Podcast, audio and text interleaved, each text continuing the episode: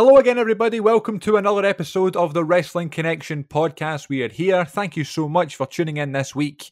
It really means the world to us. The fact that every single Sunday, when you see a new episode drop in your preferred podcasting outlet, that you choose to download and stream our new episode, our new chat, talking about whatever it is in wrestling that connects us this week. And this week, we've got a fun one. But, ladies and gents, it is uh, we're going through a tough time. We are going through hard times, ladies and gents, as Dusty Rhodes would say, and as it says in Cody Rhodes' current theme song. Um,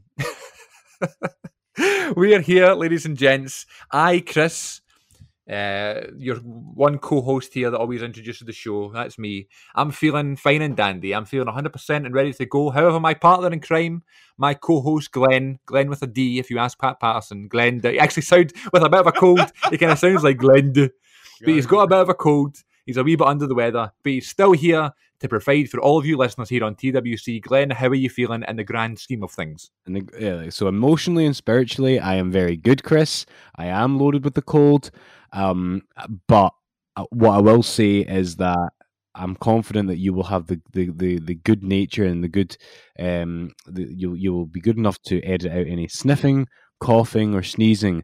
Um, but I would just stress to our listeners who are worried about us that I have no zero symptoms of COVID. So I'm doing fine. Thank you very much. But yes, I'm, I'm in a very good mood. I'm pumped for uh, all the wrestling that we have going on right now at this time of year. It's, it's insane. Like we're so lucky as wrestling fans. Uh, and we have so much to talk about. And you know, we, we we don't talk about current stuff that much, but currently we have so much to enjoy. I feel very privileged to be a wrestling fan right now. Do you know what I mean? It is a good time, and I think this is a sort of down period after SummerSlam. I think it does kind of dip a little bit. Um, but just in general, I think we are very lucky to have the amount of content that we have, and the fact that wrestling has been the one thing that has stayed in business throughout yeah. COVID is like is makes us extremely lucky that you know um, we've never had to go. Oh well, the wrestling's back. You know, yeah, um, yeah. We've always kind of had it there, so I, so I feel very very lucky. Have you uh, been able to watch anything this week, or are you just feeling a bit down in the dumps because of everything that's going on, or have you been able to catch anything? I don't I don't know about you. I think I think you and I are the same in this way. But for me, when I do feel low, whether it's just I'm, I'm stressed oh, yeah. or I'm upset about something, or when I'm uh, got a cold or whatever, wrestling's a really good comfort for me. So uh, my I have watched a bit of wrestling this week, and I've been you know apart from the WWE highlights, I've been kind of going AEW daft. I'm really enjoying all things all elite wrestling right now. Uh, everything from their COVID presentation, I still think they you know, as impressive as the Superdome, oh sorry, the Thunderdome is, yeah. I, I still think that All Elite's presentation in COVID has been the best out of all the mainstream promotions, hands down. And um, I just and I love the fact they're able to get fans in because they've got this big outdoor arena.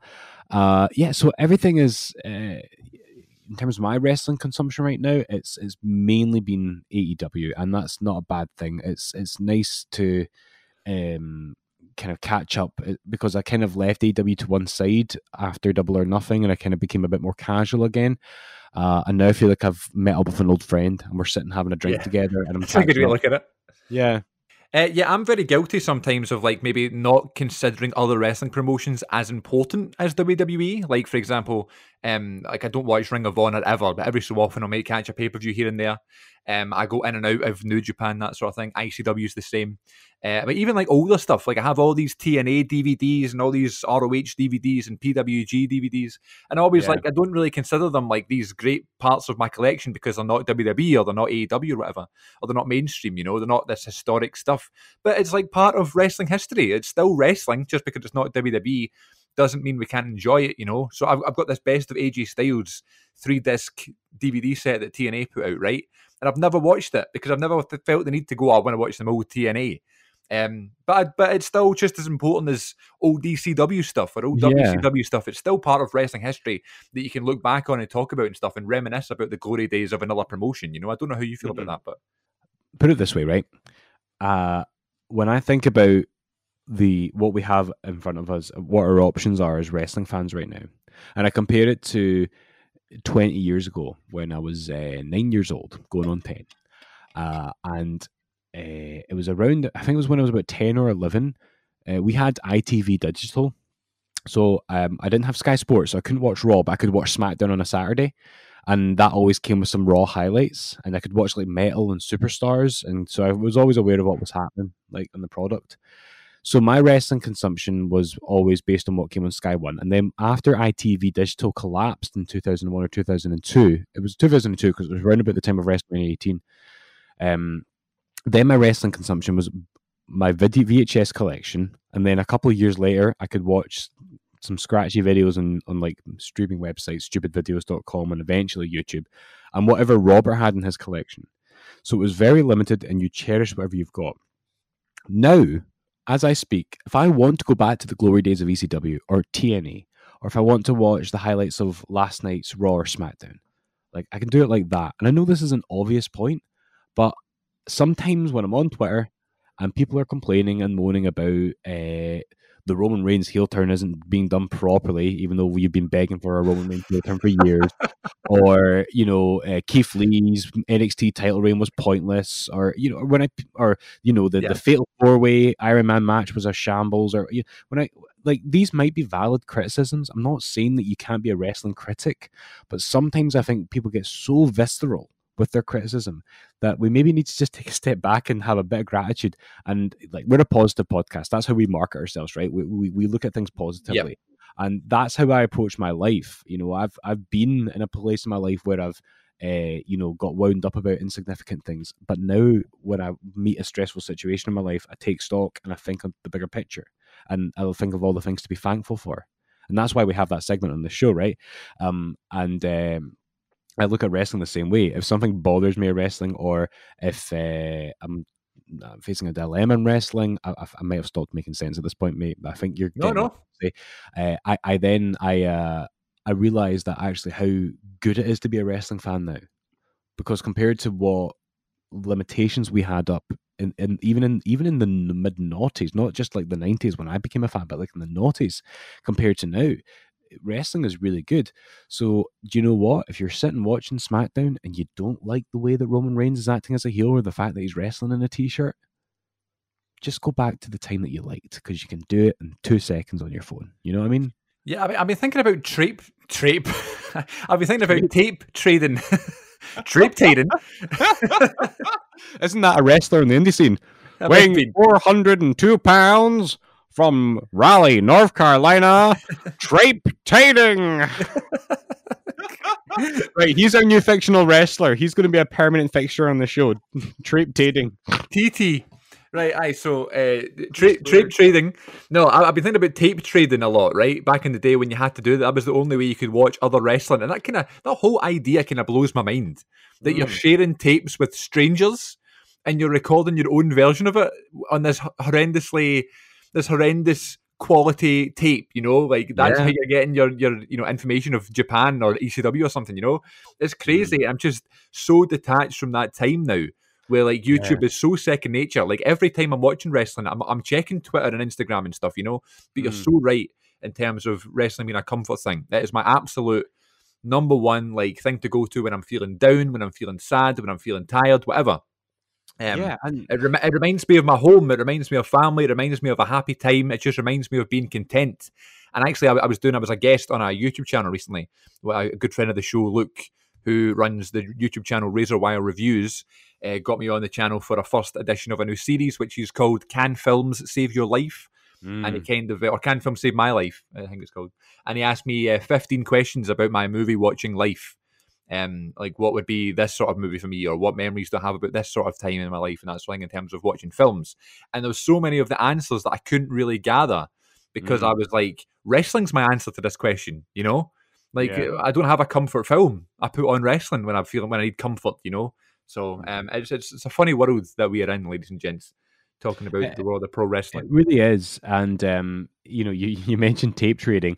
Uh, you know that was still a thing when I was my wrestling fandom was happening, although it wasn't always necessarily tapes that were traded. Case in point, we all agree that uh, WrestleMania 17 was the best WrestleMania. that happened. That happened when I was in primary seven, right? Uh, and I didn't have Sky Sports as I've just established, but we I knew that Craig Littlejohn was taping it. Okay, and he was only this was this this is true. the Craig. I know. I haven't spoken to him since primary seven, but he would only lend me the tape of WrestleMania 17 so I could watch it on April 2nd, 2001. He would only lend me the tape if I gave him permanently a Charizard card. Right. you don't know your Pokemon card trading card game, and, and you didn't know Pokemon when it was hot as hell in the late 90s and early noughties, Charizard was the most prestigious card. And every time I catch one in Pokemon Go, I, I kind of think back to this moment.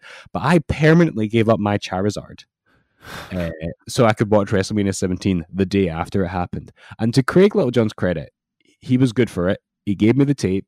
He let me borrow it for as long as I needed uh, but not too long because I think I had to go to somebody else afterwards. This was the thing; the guy was running like a business. right, yeah, you know? he was collecting all these uh, Pokemon cards. I know. You know, he's quite sly. I don't know what he's up to now, but I'd like to think he's a millionaire because he certainly had the brain for it. You know, or a um, drug dealer. Oh God. um, since I used his real name, we should say for legal reasons we don't believe that he is any of those negative things. Don't He's be daft, of course not. No.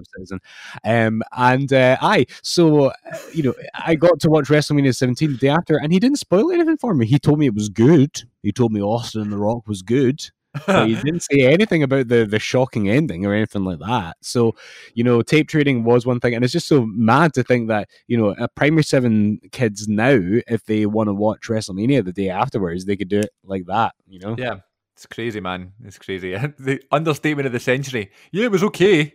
Rocky Austin was all right. Aye. um, well, listen, we're uh, we're here to move on. Even though Glenn's not feeling the greatest physically, he's still got his heart set on the Wrestling Connection podcast. And one of my favourite things to do here is listen to Glenn tell stories because he has all these stories. He has a few years on me, so he has more stories than Shut I do. Up. So, so I would like to ask my good close personal friend Glenn if you could tell us a wee story about another time that you may have met a wrestling personality. Is there something that comes to mind when I ask this? My answer is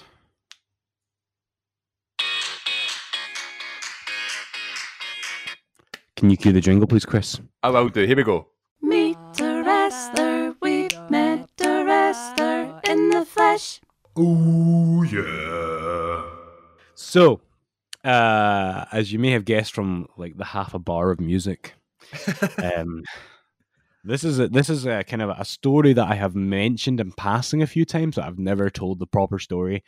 Uh, and I think for me, this is going to be, and I'm going to try not to ramble too much. So, Chris, you keep me in check because I don't want to make this boring. Listen, but, if if anybody knows about rambling and being boring when they're telling wrestling meet a wrestler stories, it's me. So you just you just do your thing. You say that, but uh, last week's episode when you told Lionheart the the Lionheart story, that that was awesome, uh, and you you accused yourself of rambling when you talked about the Young Bucks as well. And again, yeah. I thought that was awesome. But uh, you know, like so, so I'm going to talk about meeting Bayley and uh, for me, like sometimes I tell these stories about meeting wrestlers, and the end I end up realizing that they meant a, they had a, a, much deeper meaning than I initially thought. I'm thinking of like when I told you the John Cena story, like yeah, that that did a lot for me, and I actually think this was along those lines. I think so. All right, I'm, I'm, I'm interested gonna, then. I'm I'm not gonna get try and get too deep or like too personal or anything, but it's hard not to, I guess, when telling the story. So I need to put it into context because it wasn't just a case of opportunistically bumping into a wrestler that I like. There's there's a wider context, and I think that's what makes this for me an interesting story. And whether or not the listeners think so, that's up to them to decide. They can always skip past this part if they don't like it. So so um I'll I'll I'll preface this with the fact that you know nowadays, like in the year 2020, I I've live a, a happy life. I've never been happier, and uh, I'm married. My wife and I have just bought a house, and everything's good. But going back uh, four or five years ago, not so much. It was a difficult time for me, and uh, so I had been in a long relationship, a long term relationship, uh, and that ended. And then uh, at the age of like 24, uh, I was back at home with the tail between my legs, living with my parents uh, having left when I was like 19. Well, living with my dad, I should stress.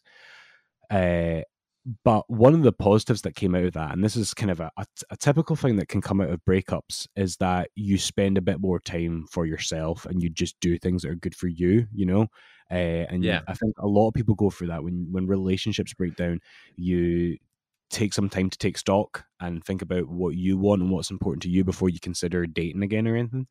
Uh, and and so that kind of happened to me, and so I had to move back home, and uh, you know that came with a lot of feelings of uh, guilt and kind of shame because I, I, you know, as as hospitable and lovely as my dad is, you know, you still can't help but think I'm a, putting a burden on him. He's got his own lifestyle now. Um, so I, I moved back in, put my telly in my old bedroom that you know I, I last slept in as a teenager, uh, and I renewed my subscription for the network and I started watching NXT. And uh, you know, in 2015 for NXT, that was like really, oh yeah, yeah, that was when it was like blossoming, and that's when I started to notice Bayley uh, and the stuff with Sasha Banks, right? Um, that was 2015, wasn't it, Chris? I'm getting my years mixed up. Yeah, yeah. They had that's when they had the stuff at Brooklyn and then the Iron Man match yeah. and that sort of thing. Yeah, yeah. So at this point, you know, because you know, and uh, prior to that, I think my love of wrestling had kind of been a wee bit belittled in the lifestyle that I'd had before. So I was really indulging, and NXT kind of seemed like this cool underground thing, even though it was a WWE product, right? So, no, but uh, man, um, 2015, 2016, I kind of mentioned this a couple weeks ago. Like that yeah. was the brand for our age range, for what we want, our kind of vibe about wrestling. Which NXT was perfect during that time. I totally agree with that. Absolutely. So, so I started watching NXT and I loved everything about it. I loved all the people who were on yeah, the roster too. at that time. You, you know, Balor and Samoa Joe, Apollo Crews. Um, but you know, it was so like even though the women's division was kind of making strides in the main roster at that time, uh, the uh, the the women's division in NXT was just on another level and I was indulging in this, and I, as I was indulging in watching the the NXT product, I was starting to feel more at one with myself again. I was like, "Yeah, I'm doing stuff for me. I feel like I'm Glenn again. I don't feel like I'm being a, a fraction of a, of somebody else. I'm I'm, I'm being me." Uh, and by you know watching this product and buying T-shirts for wrestlers that I like, this is me being me, and you know, I, I, then I, I, really started to enjoy at that point, as part of all of this, the Bayley character. Pardon me, because I was intrigued enough uh, initially by the presentation of her, that character in NXT, because here's this character that, you know, you, you would see the kids, the little girls in the audience with the hugger t-shirts, and like Izzy being the famous fan. Uh, yeah from NXT. Uh, it's so weird that she's like a proper teenager now, you know. And she's like training to be a wrestler. Like she's going to win the NXT Women's Title one day, and it's going to be like the footage they're going to have of her as a wee girl is amazing. the, the, that match has to happen at WrestleMania. Izzy versus Bayley, and Bayley Bayley's not even thirty, so Bayley can and Izzy can happen one day, right? That, yeah. that's got to happen. Uh, and like it's going to be heel Bayley versus Izzy, you know, or it could be the other way around. But anyway, yeah, I, I, I digress.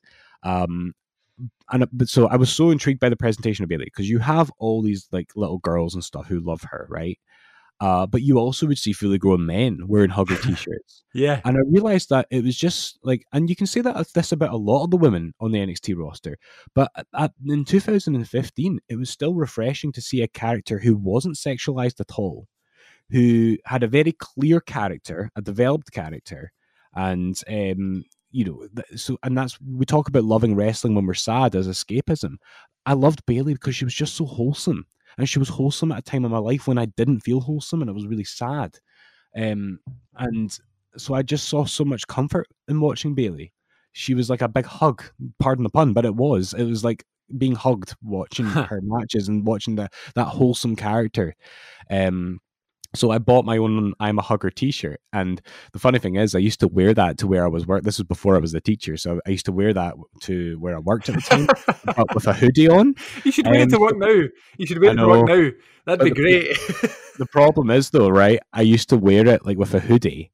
Uh, which was open, so people could only see I'm a, and it would look like Ugger, um, so they wouldn't know what the, the right. word was, and they would make like they would think it would say bugger or you know other nasty words. Um, but yeah, uh, so I like I, I properly embraced the, the Bayley character, and then of course you get to the quality of the matches with Sasha and, and stuff. So it was awesome. And I actually I need to check on my phone from when we were doing the live ep- the live shows episode because I can't determine whether where at what point I saw Bayley wrestle first. It was either the WWE live show where she teamed up with somebody and Sasha teamed up with somebody at the Hydro, or it was the NXT show at the Hydro. it was one of the other that I saw her Right. first at. Those were both the same year. I think the WWE live show came first because it was just after Brooklyn. I think. Um, Right, I see. or- The, or- the or NXT one was in December. yeah. So I think I think there was a WWE live show in November, uh, not long after the Iron Right. Man match. And that was a big deal for me that I was excited to see Bayley and Sasha. And I think like one team with Natalya and one team with somebody else. I can't remember. Uh, and then and then we saw them at the uh, we saw her at the NXT show, of course, in December. Uh, so like lots of things started to get better in my life at that point. But one of the things I enjoyed was indulging in something that was for me and seeking comfort in this wholesome character. And it was just refreshing to have this wholesome, positive character, a woman in wrestling who isn't sexualized at all and is just there to be a wholesome character, but also an awesome wrestler. Yeah. So you then fast forward to uh, 2016 uh, when Raw and SmackDown are doing tapings in Glasgow. And of course, we've spoken about this weekend, haven't we? Uh, We have. Well, not weekend, but uh, these these days in Glasgow. And uh, at that point, um, I was working in a place where I could I had like flexible hours, so I had I just had to do a certain amount of hours a week. So I banked up my hours so that I could, so I could take the Monday and the Tuesday off. Yeah. Um, and my plan was simply because I, I had no knowledge of where the wrestlers were staying stay, staying at this point. Uh, so I I planned just to wander around Glasgow until I could figure out what hotel they were staying in, and I knew that they would have to get to the venue for about two because you always hear that from like wrestling Right. documentaries. You get to the building about two on a TV day, right?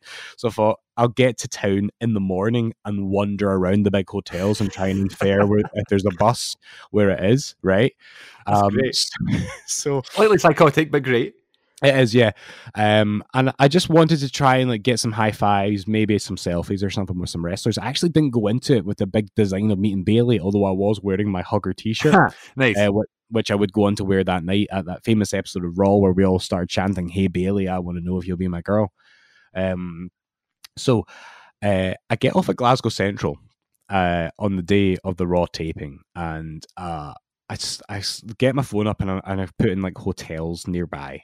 And the first one that comes up is Radisson Blu because that's the nearest hotel to Glasgow. Well, it's one of the closest hotels to. It's not the Grand Central, but it's Yeah. one of the closest hotels to Glasgow Central. Um, so um, I kind of figured that they probably wouldn't stay at the Radisson Blu because I knew that uh, John Cena and the Bellas had stayed there the year before because the Bellas took a picture outside it. But I got the impression that that was just like a, a VIP hotel. Okay. So I, I, I followed Google Maps to the Radisson Blu because I couldn't remember exactly where it was. And I, I go there and I'm looking for like a queue of wrestling fans and I couldn't see them. And I didn't at this point know that there was there was multiple entrances and there was an exit where the wrestlers would be coming out. So I'm standing outside the front doors of the Radisson, not the back entrances where the wrestlers come out and get on the bus. So I haven't noticed the buses. I haven't noticed the wrestling fans. I have no idea that this is the hotel. I'm at the front. I'm at the front. I'm at the front door of the Radisson Blu, all on my own, like uh, just like with my hugger T-shirt on. I'm looking at my phone, and I'm thinking, "Is this maybe it?" And I look through the glass doors into the lobby, and standing at reception, uh, with a phone in one hand and a coffee in the other, is Rusev. yes. So I'm like, "Oh my god, it's Rusev!" And I'm about to go in, and then I realize there's like a security guy at the main door of Radisson Blu. Right. Um, so I thought, right, I'm not, he's not going to let me in, okay? Because there are there's clearly people stopping guys coming in because they know that this is the time that the wrestlers are coming down to the bus. So I walk around the building, and at that point, the funny thing is, at that point, Rusev clocks me, and he starts walking towards the side exit. So I'm walking around the building, and Rusev's doing the same journey, but we're through a pane of glass. So we're kind of walking together towards the bus. Um, right, right, so then Rusev goes out of sight. It wasn't Rusev Day. Um, and then I turn the corner, and that's when I see the bus, and there's a few, uh, like a small number of wrestling fans gathered. So I go up to them, and I kind of stand near them, and I can get near the front because there's only about seven or eight of them, and more would eventually show up. Uh, and the wrestlers start um, filing out, and uh, so I think like Sasha Banks came out and like she's she's known for not really like she, she's quite private around fans. She only really engages with them if it's a signing and stuff, which is like her right, you know. So Absolutely. she, yeah. she just gets out of the hotel and she goes straight to the bus.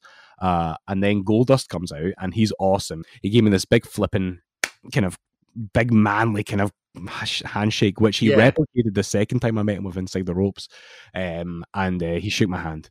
Uh, and uh, Cesaro came out and he did the same thing.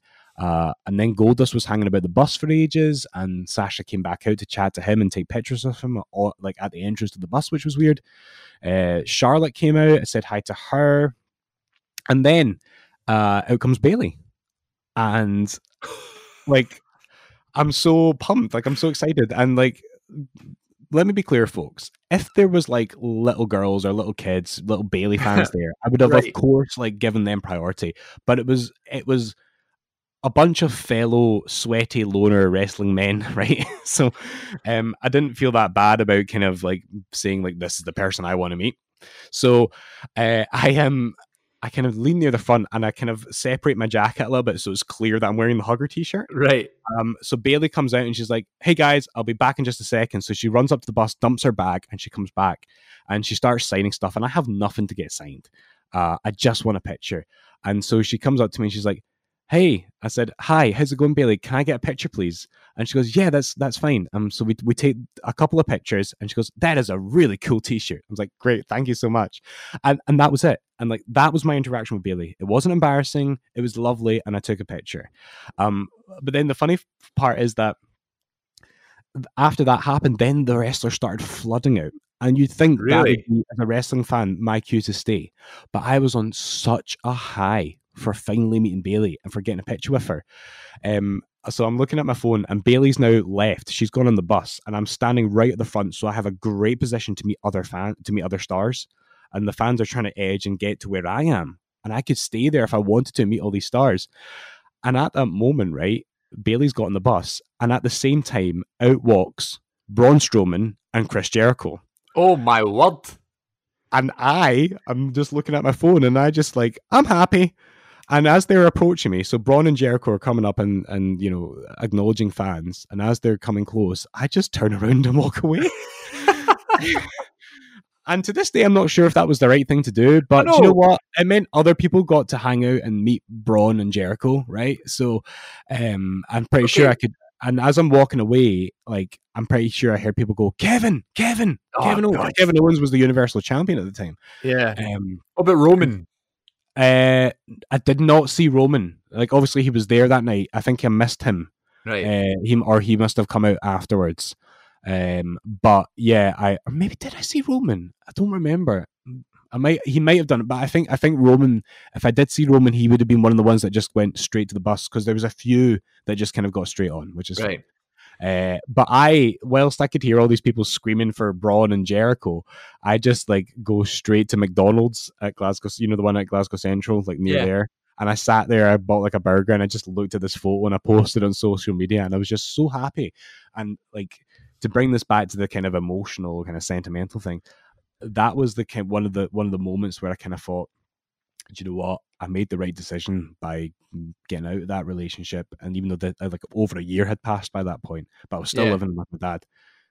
Excuse me. And so uh, at that point, I just kind of looked at the picture and I thought, this could just be like a Sado posing with a wrestler that he's got this kind of like um fan kind of crush, not like obsession with, right? Yeah. or it's symbolic of me embracing me and realizing that if I'm going to move forward and, and find a new relationship, that it needs to be this mutual cycle of accepting who we are and not trying to suppress aspects of someone's personality. Because I think that's where relationships get bad if one party tries to suppress an aspect of someone else's personality Yeah, you're a team. hobby or you know? Yeah, this is it. You don't want to become like diluted versions of each other. You want to become person A and person B who just are even better for being together. Yeah. And uh, like six months later, I met my wife, who bared a passing bears a passing resemblance uh, to Bayley when she is wearing her fitness gear and does her ponytail to the side, but that has nothing to do with it. Okay. um. So, uh, but so uh, yes, on paper, it's just I wait outside a hotel. I ask for a selfie. I get a selfie. We speak for three seconds, and she's gone. But being the kind of sentimental person I am, for me, it's it was symbolic of embracing like a new chapter in my life, which led me to the happy place that I'm in now. And I think the, the Bayley character has always meant that to me. Every time, even now, when I see her doing all this cool stuff as a heel, I always smile when I watch her wrestle because I just think you as a performer and this character that you put out there, you know, it just it, it did a lot for me, and I have no embarrassment about saying that. That's what wrestling does, and it speaks to what we spoke about at the beginning. Sometimes wrestling's what you need when things are tough, and that's what Bayley did for me, and that's why that selfie is one of my absolute favorites. Uh, and uh, I'm always going to cherish it. And I hope one day to like get an autograph off her or something. You know, I'd love to meet her again. You know. Yeah. Well, I've just done some stalking of my own here. Okay. And uh, I've just found this picture of you and Bayley on your Facebook. Mm-hmm. And the caption is, I just Yep. met Bayley. I'm about to F and explode. She complimented my shirt. Ah! that sounds about right. That's amazing, man. That's such a funny story. That's so nice. Question though, when Jericho and Strowman came out, were they like were like chatting as pals, or was it like individual, like did they come Nah. out like on their own? It was one after the other, but very quickly. And the, the the reason I know this is because I almost missed Jericho because Braun was so big, like Yeah, Uh, and he was wearing shades, and he was like this big kind of guy. That Hey, um, people were going Braun, Braun, Braun, and everyone on the other side of the barricade was going Jericho, Jericho, Jericho because we couldn't see Jericho. Right, right, Um, right. Chris, Chris, Chris, you know, uh, and uh, and then it was became apparent that they were both there. Um, so yeah, People, people like Braun, Braun, Braun, Braun. that's what it's like. Hey guys, let's get get these hands. I'm big country. That would he would have been mental to me, like in terms of like size wise. You know what I mean? He would have been huge. Yeah, That's great though. That's great. I love the fact that you walked away because it's almost as if that one moment with Bayley kind of meant so much to you. You Yeah. weren't like you were there for like an experience, not to take a selfie with all these wrestlers just because you were there. You know that makes Yeah. it a bit more special. I think that's great.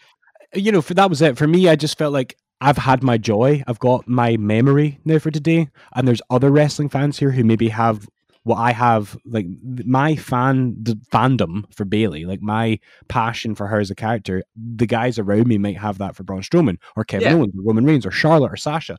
So if I stand here, I might be getting in the way of somebody else having something, and I just kind of wanted to to share the love and the positivity. And being a wrestling fan, if the world goes right again, maybe I'll have a chance to meet Braun again, you know, Exactly. or, or whatever. So, you know, eh, eh, I, I didn't feel bad about that. It just felt like the right thing, you know? That's because you're also a nice human, and you knew that like kids or whoever when we were kids, but other people that were there would benefit more from that. You know what I mean? Mm. Um, it's probably just part of your personality, which I think is a credit to you, and it's a credit to the whole um, experience because you knew how much it would mean to you personally. So that's a great story. I love the fact that it wasn't your typical autograph signing. yeah. you know, because obviously that's that's the main theme of this segment, isn't it? You go and you meet someone at a signing or at a Yeah. or whatever, you know. So it's nice to have those little different stories, like the Lionheart one last week, and then this one, um, where it's like a Yeah. self-inflicted meet, you know. Absolutely, and I do. I do have to say, I do think I need to thank uh, Rusev because if I hadn't clocked him in the reception, I probably would have walked uh, walked away from the Radisson Blu, and Oh it would have God. been too late. I love Um, Rusev so much, man. Yeah, so you know, Rusev had a big part to play in that story for sure. Cool. That was great. I'll, uh, I'll I'll clip that bit and put it on the socials, um, which is at Wrestle Connection on Instagram and at Wrestle Connect One on Twitter, and it might even pop up on our YouTube channel, which is just uh, by searching the Wrestling Connection podcast on YouTube and hitting the subscribe button.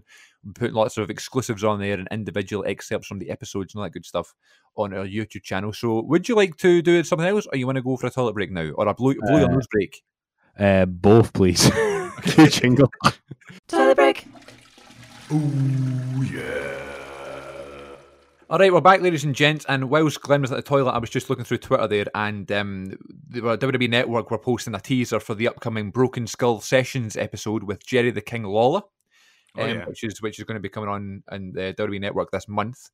And uh, it is basically, you know, Jerry Lawler's like synonymous with being like a really good artist. Like he always draws, like, and paints incredible Mhm. portraits and that sort of thing, right? There's a video on this Twitter preview, and Jerry Lawler draws a picture of Batman in less than a minute, right? So I was watching it and I was like, no way. And he just does it like with no even like there's no he's, he's not looking at a picture of Batman and trying to draw it or trace it or anything. Just from his own mind. He draws Batman. And then Austin tweets, later Jerry added some more to the drawing and signed it for me, getting it framed right now. It's one of one. Thanks, King. So I was thinking that's really cool. Like the fact that Austin's now King drew Stone Cold a picture and uh, Yeah. Austin got it framed. So that got me thinking, I wonder if there's any like real obscure talents that other wrestlers may have. You know, you, of course you get your singing, and of course you've got dancing and other people that you know other things that people can do. But what Yeah. about you? Have you got any like funny, random, obscure talents that you can share with the listeners? Eh, obscure talents, right? Well, uh, I am a pianist, but Hmm. um, uh, it's not. That's not really an obscure talent. Um, my my my wife is a music teacher, so you know, uh, one always feels a little bit um, uh, in the shadow, so to speak. Um, but I don't know. Like I am. I'm really good at doing, you know, that thing that Shane McMahon used to do with the kendo stick, where he'd like twin, twist it between his fingers, right? Yeah, yeah, yeah. because of Shane McMahon, I'm really good at that. So I used yeah, to like, too. I used to live. This is awful, right? I'm sorry in advance for the implications of this, but this, I used to live near a ski slope. I used to nick ski poles from it because they were like candlesticks and Right. lightsabers. Um, so they were served two pur- purposes. So I could pretend they were lightsa- lightsabers, these ski poles. But I could also do the Shane McMahon thing, or do like the prequel trilogy esque lightsaber flippy things that, that you know, Obi Wan and Anakin would do uh, and Darth Maul. Uh, so uh, yeah, I, I like to do that quite a lot. Um, I can do a good Kermit the Frog impression. Yeah, you Uh, can. Yeah, Kermit the uh, Frog here. That's excellent. Can you say like a can you say like a famous wrestling catchphrase or something in the voice? Nah, but I can do this.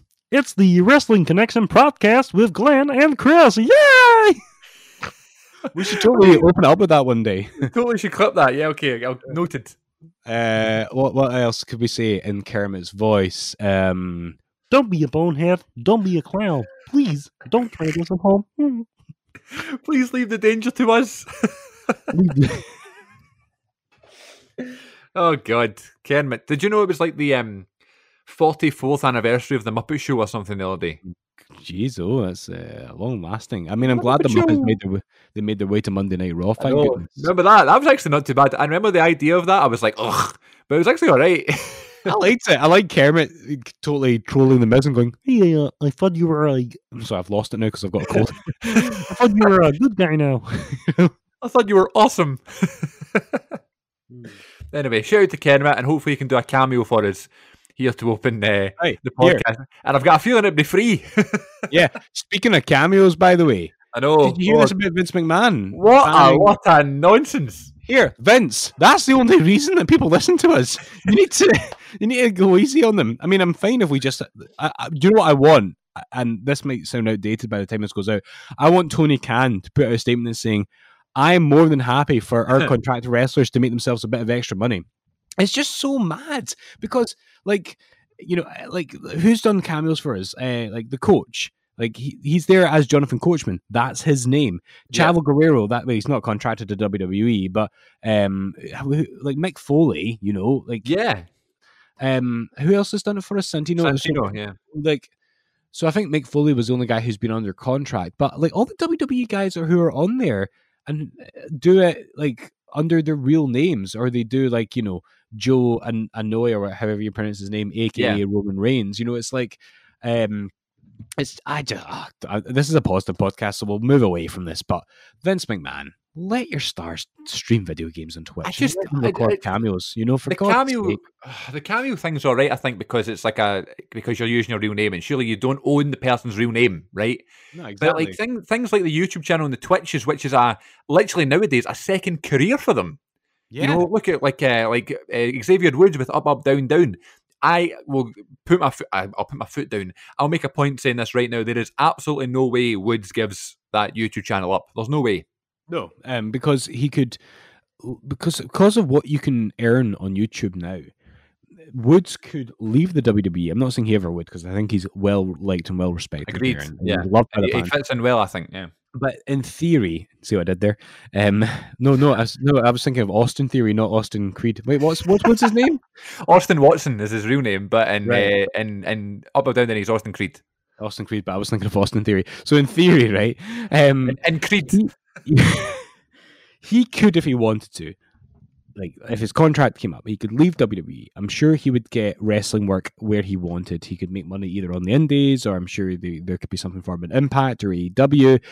And uh, because the guy's an asset, he can do so much. And the the one limitation of the um, Xavier Woods New Day character is that we've not seen the best of him, like his versatility. Yeah. I don't think yet. Um, like he could be an amazing heel. I'm sure. I'm not saying that should happen because I love all the new day, the new day stuff, but uh, he could make YouTube his primary income. You know, especially now that he's probably made his money. He's been under contract as a, a big star in WWE for that long. Um, I can't imagine the implications of this as well. If this had happened a few months ago, before all the releases, Mark Matt Cardona and Brian Myers probably would have been allowed mm-hmm. to do their podcast, and I love yeah. their YouTube channel. Like uh, mainly Brian Myers. I'm not a huge Matt Cardona fan, if I'm honest. Um, let your bloody wrestlers send smartphone flipping filmed videos to fans for God's sake. It's all very wholesome stuff. Jonathan Coachman is raising money for our donation heart transplant charity. He's not getting any money from that. Mick Foley gives most, if not all, of his money to charity from Cameo, you know, and yep. a lot of these other WWE stars are compensating for the money that they're not making from merchandise sales and live events. So, you know, you can't you can't have it both ways, Vince. You can't say that your wrestlers are independent contractors, but also have this tyrannical ruling. We're a positive podcast. Let's leave this to one side. Well, Xavier Woods is a random wrestler that we love, but it is right. now time for a brand new segment. Here we go. Love it. Right, this needs to actually be queued in as the our actual jingle. Don't worry, the episode that goes out tomorrow has already got it queued in. Don't worry. Yes. Um, by the way, when I was on Spotify there, I forgot I've not done this in ages. Let's go to the wrestling theme song playlist and let's hit shuffle. What random song is going to come on, Glen? You have to guess. I am gonna go for the corporate ministry theme. Oh, good one. I'm gonna say, uh, I'm gonna say, "All Grown Up," the Stephanie McMahon song. Ready? Yeah, let's do it. Here we go. Oh, you big troll! I know. I didn't see that coming. Oh, I love this one. Good old Raven. What about me? What about Raven? I kept forgetting that that's what it was called, you know? Uh... Right, here we go. It's time for random wrestler recollection, everybody. And because we're a little bit early um, in terms of, or we're running on good time this week, we're going to do three suggestions. So, uh, for those who don't know, I reach into this random box of random wrestlers and pull out a random wrestler. And uh, Glen and I have no idea who we're about to talk about, but whoever the wrestler is, we have to give our top of our head anything we have knowledge wise about this wrestler, story wise, funny moments as fans about these wrestlers. So the first one that came out the tub is, of course, oh wow, my god, what are the fucking odds in this? Eddie Guerrero, and I was just singing his theme song before we started recording. Eddie Guerrero, go for it. Right. So, like uh, a lot of, I think, fans of my generation who were born and bred on the WWF, I didn't become aware of Eddie Guerrero until uh, the end of 99 when he came into uh, the World Wrestling Federation. Um, and uh, it's one of my uh, regrets as a fan. it's one of my regrets as a fan that uh, I think, unlike you, Chris, and a few of my friends, I never got to see Eddie live. Um, right. And it's funny that we were talking about Bayley um, earlier because I, I love the um, Chronicle on the network where they talk about how Bayley was at the Cow Palace. Um, oh my god! Eddie, Eddie won the title. I mean, and I, the funny thing is, I was actually thinking about Eddie today, and I'll tell you why. Because I, I saw that Shaul Guerrero is working at AEW right now. That's right, yeah. As well as Vickie, and I think Shaul is uh, Shaul is a really good um, announcer for the wrestlers coming out. Excuse me, and and uh, I uh, it made me think that of course she is because she has a mother and a father who were both great vocalists in wrestling. Of course, Vickie Guerrero, no more said. Like she's one of yeah. the greatest heels of all time. Fight me if you disagree. Um, and Eddie, you know, apart from, like this is the thing when we talk about Eddie Guerrero's legacy, we often point to the fact that he was this excellent wrestler, which of course he was throughout his entire career. But I don't know if we always give enough credit to the fact that he was he was good in the mic. He was uh, he could be evil and despicable. He oh, could be hilarious goodness. and lovable, and he could you know probably switch that on on the turn of the, of a dime. And uh, it's nice that we're talking about him a couple of weeks removed from me talking about how much I loved Halloween Havoc '97 and that yeah. match was great. You know, what about you for Eddie? Eddie, I loved Eddie when I was younger, um, and it's such a it's such a shame because we we think about Eddie Guerrero and immediately we think about oh we lost him too soon, where we should be remembering how great he was. And yes, he was great in terms of all round performer in the ring, out the ring, on the mic, personality, all that stuff. But we always need to remember around that time where he was blossoming in all those departments, he was the shortest guy on the roster, bar Rey Mysterio. You know, Mm. um, he was about five six, five seven, maybe about eight, maybe a bit taller than that. But you know what I mean? Like he was definitely not the tallest guy. And the fact that this, you know, shorter guy beat Brock Lesnar at the pay per view before WrestleMania 20 Yeah. to go into WrestleMania 20, the biggest WrestleMania of all time up to that point, as WWE champion, shows how great of a performer he was because that didn't happen, you know. Yeah. Um, I loved the unbelievable amount of theme songs he had. It seemed like for, for a period of time, he had about a new theme song every single week. My favorite one being this. Ah. That was my favorite one. Yeah. That's like the evil Eddie theme, isn't it? Yeah. So when I I've kind of talked about this before, but when I did that kind of like watch through of all the stuff when the network first came out in 2014, and I started at like 2001, I watched through all the Raws and stuff like that. I kind of I've started again recently. I went back to 97. Now I'm on 99, but never. I mean, um, but at that point I got to 2005 for my that original watch through. You know, after years of doing the watch through, and Mm. seeing his heel stuff like despicable evil Eddie with Rey um, talking about how he has this secret and doesn't want to reveal this secret about Dominic. He's so unbelievably entertaining and so amazing. And some of the stuff he's saying, like some of the lines that he had written for him, I suppose, for the promos, are so absurd. But he makes them work so well.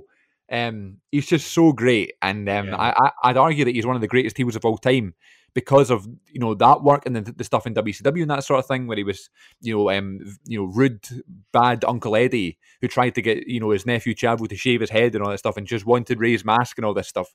Just a despicable guy.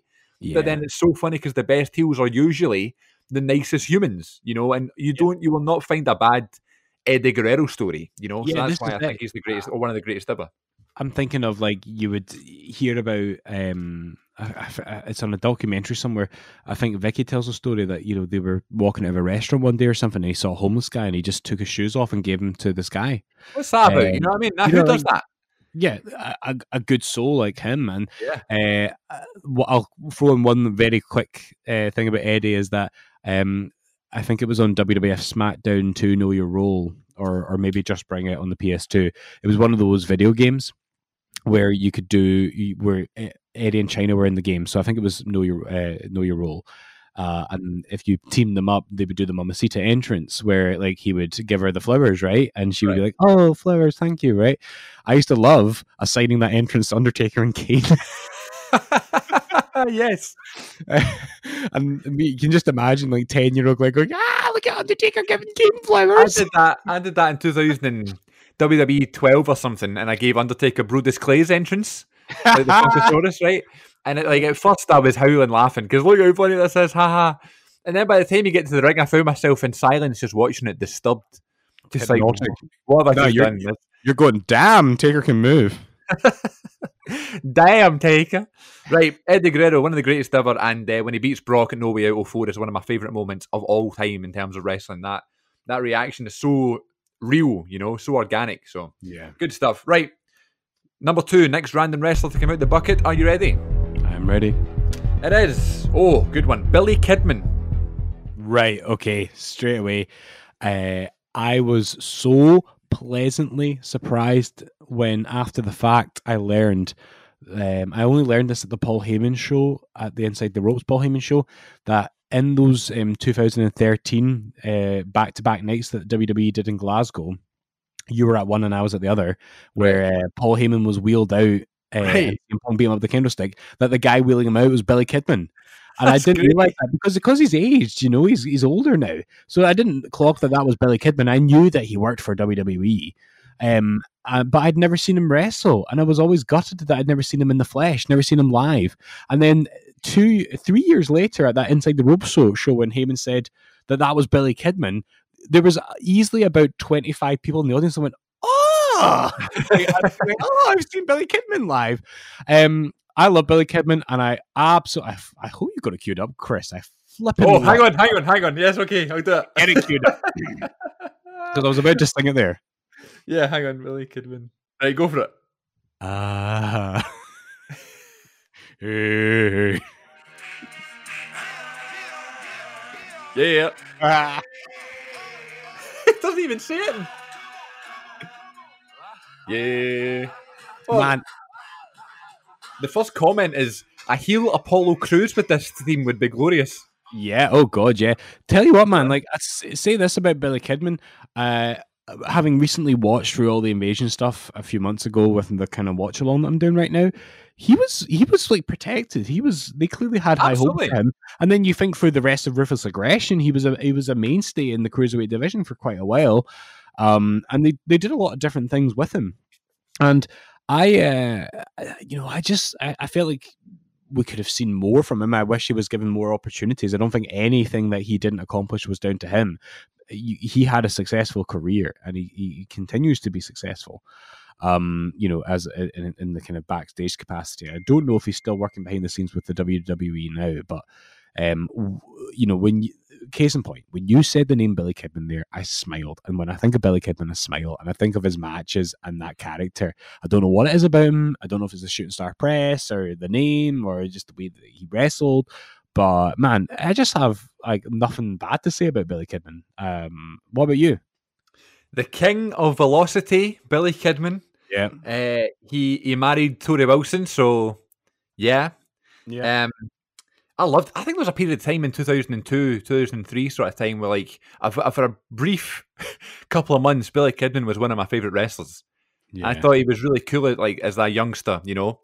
Um, and I loved, I loved the stuff with the invasion, the stuff how they kept him, as you said, that he kept him really strong. He's one of those WCW guys that wasn't a main eventer, but was still protected, you know, but like RVD, but then went on yeah. to be a you know main eventer.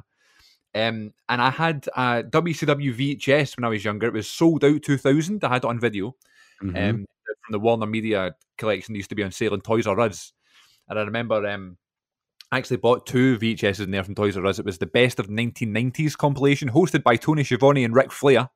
Um, mm-hmm. And I mm. remember like, they're, t- they're, talking about how like WCW is going to go into the future and just be the number one wrestling promotion. And it's like that came out in 2000. Like, oh my god, yeah, what a change, you know. Uh, and then I also bought a pink VHS, which was the best of the best of Starcade and the best of Slamboree, I think. It might be Spring Stampede, one of the two. But it was like these compilation Blu-rays. But anyway, that added to my, my VHS collection. But I had this one of Sold Out 2000, and on that show, Billy Kidman wrestles three matches. Um, he wrestles Dean Malenko in a catch as catch can match. He yeah. wrestles who else does he wrestle? Perry Saturn in a bunkhouse brawl. This is all from the top of my head, so I could be getting this wrong. I've got nothing in front of me that proves this. I'm just doing from my memory. And then in the third match of his of the night, he wrestles a guy called the Wall. Um, and it is in this cage of terror match or something, and it's just a hell in a cell. They just brought, I just built a hell in a cell, just without calling it the hell in a cell. Um, I had no idea about this. This is 2000, yeah. So obviously they saw the, the hell in a cell and just went, okay, it's called like, oh no, you know, it was called the caged heat. It was a caged heat match, um, because they couldn't have hell in a cell. Yeah, and it's Billy Kidman versus the Wall, and uh, Kidman wrestles three matches in the one show. So it's like because I had that like early kid memory of Kidman, yeah. then I just I always kind of liked him. But yeah, I love Billy Kidman. Good show. And last one for this episode, last random wrestler to recollect about. It is. Oh my god! How did these things happen? It's Raven. Your boy. I think you should go first on this one, mate. What about me? Hang on, man. I need to cue it back up again. God, that was so funny how that happened. What about me? I loved Raven. Again, I, I went a few, you know through a wee period of time there where Raven was one of my favorite wrestlers, and he is my boy. He's in yeah. my boy stable, um, up there with Maven. Maven and Raven. I'm just sure think Maven... of that episode of SmackDown in 2002 where Maven wrestled Raven just before the brand split came into effect. I've got surely to God, Maven will be in this tub at some point. He's he's obscure enough. Um, yeah, because I was such a big fan of the hardcore title when I was really young. Raven in 2001 was the man. You know, you know, be like 2000 it was Crash Holly. Mm. In 2001 it was Raven. Yeah. Um, and he has this match at Backlash 01 against Rhino and it is one of the best hardcore matches you'll ever see. Uh, just because it's like they've done. Eh, what else could they do in terms of a hardcore match? You know, um, and then they go and do this excellent match where they bring the, the, the shopping trolley into the ring and yeah. use that itself as a weapon. Uh, I don't know. I just loved Raven. Then when he left WWE and went to TNA, I, I, he was immediately one of the main eventers in TNA, and I loved his TNA theme song. It was actually one of my original theme songs from my backyard wrestling character. I used to come out to Raven's TNA song. Uh, it was just so devious and dark and stuff, and then he, he just became a, a top star in, in, in, TNA. and he never Yeah. went back to WWE. He never went back as uh, you know that kind of darker character. But he did say on Jericho's podcast that in 2002, when he was on Heat every week, just like Kidman was on Velocity, Yep. um, Raven was on Heat every week. Raven was apparently, you know, uh, the book, not necessarily the booker, but one of the heads of creative of Heat in 2002. Ah, And he, because he's such a smart guy, and you can tell that actually just by the way he speaks and stuff, you can tell he's really intelligent. yeah, yeah. And uh, he apparently pitched this idea where, you know, he had like Raven's Flock in WCW. Yeah. He was going to do this new thing. It was like the Seven Deadly Sins, and it was going to be a Heat only, Heat exclusive storyline. And it would never be on Raw or anything. It would, be like a reason for people to want to watch Heat. And uh, it was him, and he had all these guys, and he, he was going to try and get like Stevie Richards and these people who weren't being booked very well to be members of the Seven Deadly Sin group. And it was only going to be on Heat, and it never happened because Vince didn't want to put all that time and, and money into Heat the show because it had lost its Yeah. kind of steam by 2002, which is a shame really because he went on to about 2008. Um, but yeah, so there you go. So in terms of Raven, that's what I think about the King of the Hardcore title in 2001. Loving all of his theme songs, and it could have been so much more. Yeah, it's a good shout. It's funny because before we started this podcast, whenever I would think of Raven, I would think about how much I liked his presentation in ECW, and I'd never thought much of his WWF run.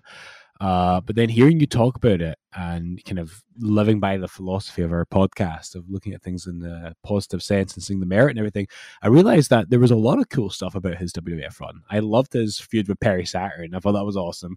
And obviously, who doesn't love? Some people say it's a shambles, but who doesn't love the triple threat match at WrestleMania 17? Like A shambles? Are you joking? going, going through that glass window is one of the most memorable moments of that Absolutely. pay per view. And if you have a memorable moment on what is considered the best wrestling pay per view of all time, then I'm, you know, you you are a success. And it's funny, like you mentioned his TNA run, right? So, uh, I wasn't watching TNA this time. I was reading about it all the time in Power Slam, though, so I was totally aware of what he was doing at the time.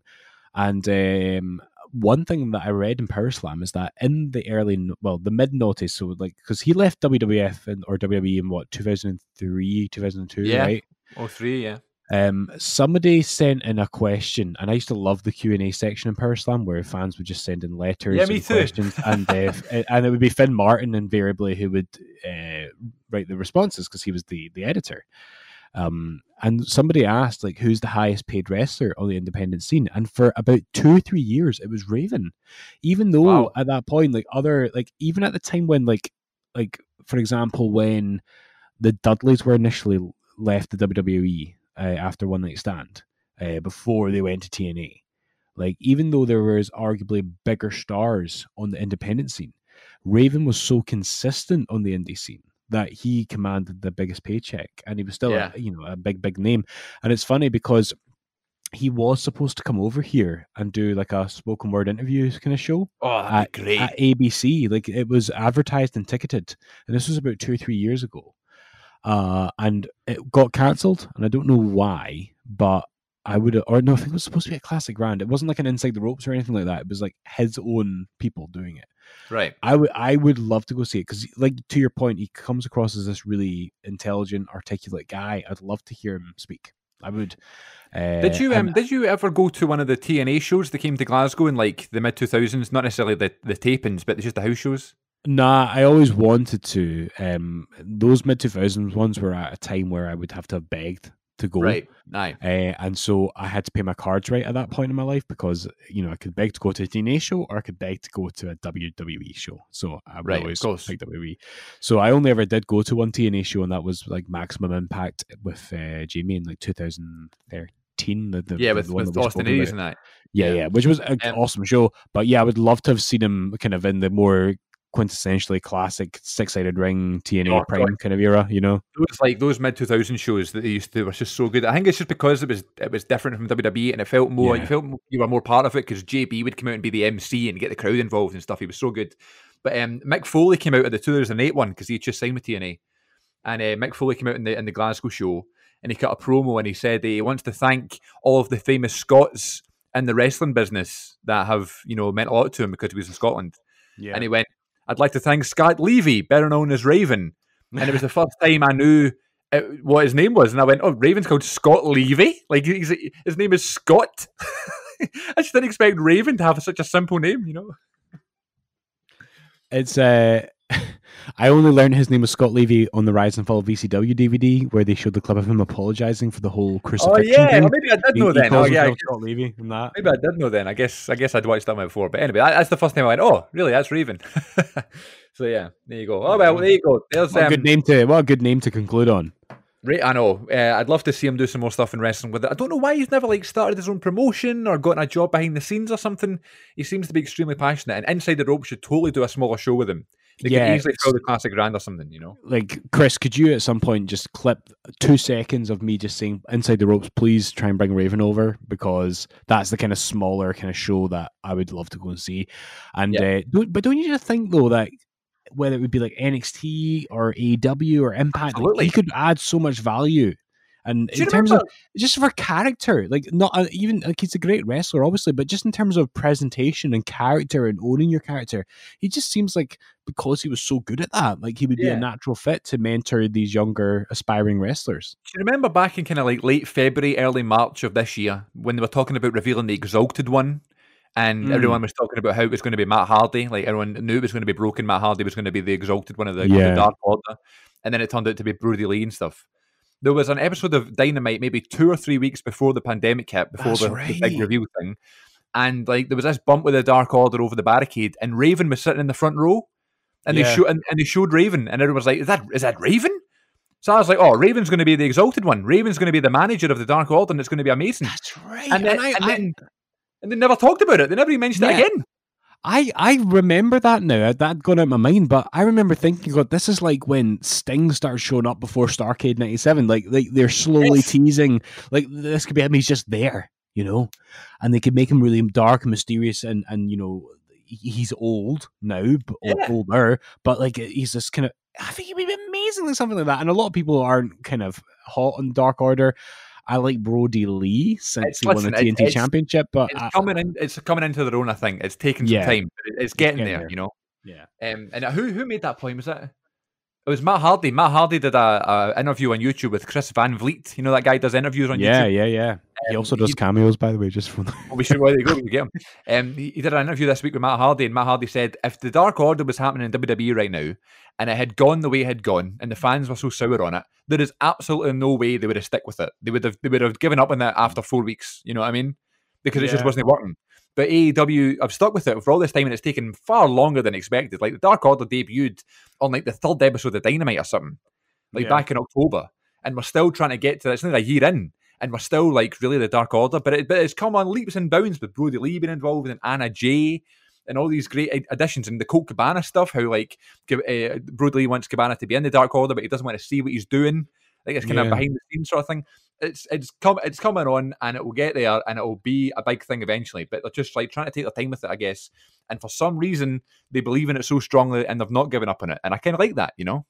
You know, I'd like to, like I say, to go back to what we were saying. I, I'd like to think that there's something left for Raven to do. I, I don't want Raven's time with mainstream wrestling to be done.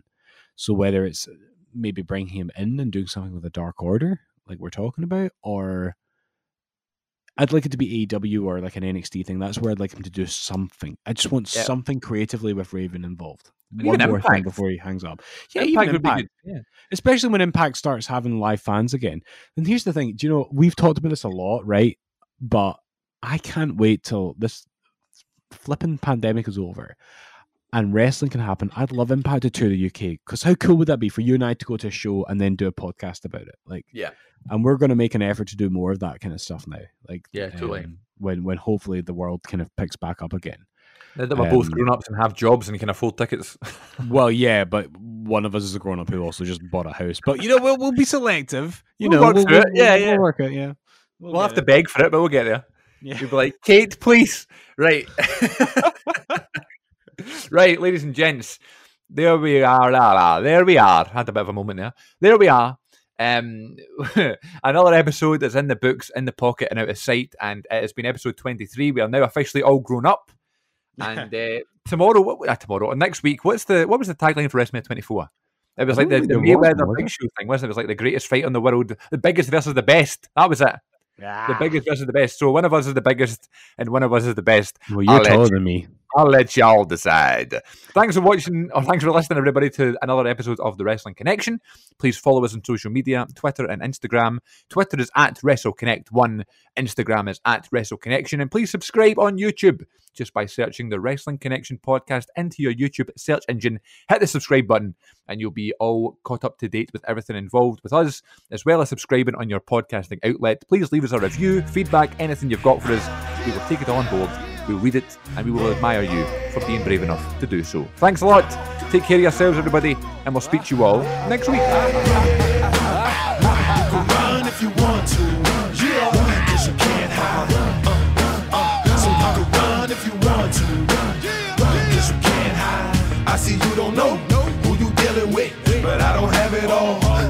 Cause see society, they label me a threat. But I'm just getting started. I'm not finished yet. Look me in my eyes. I can see your thoughts. All your ups and downs. All your little faults. Keep acting tough. It's gonna get creepy. All of a sudden you start starting to feel sleepy. But in these streets, when you doze off, you wake up with your clothes off. Ashamed, feeling so lost. Whoa. You see my crew, you know my style. Victory is mine. You're going down.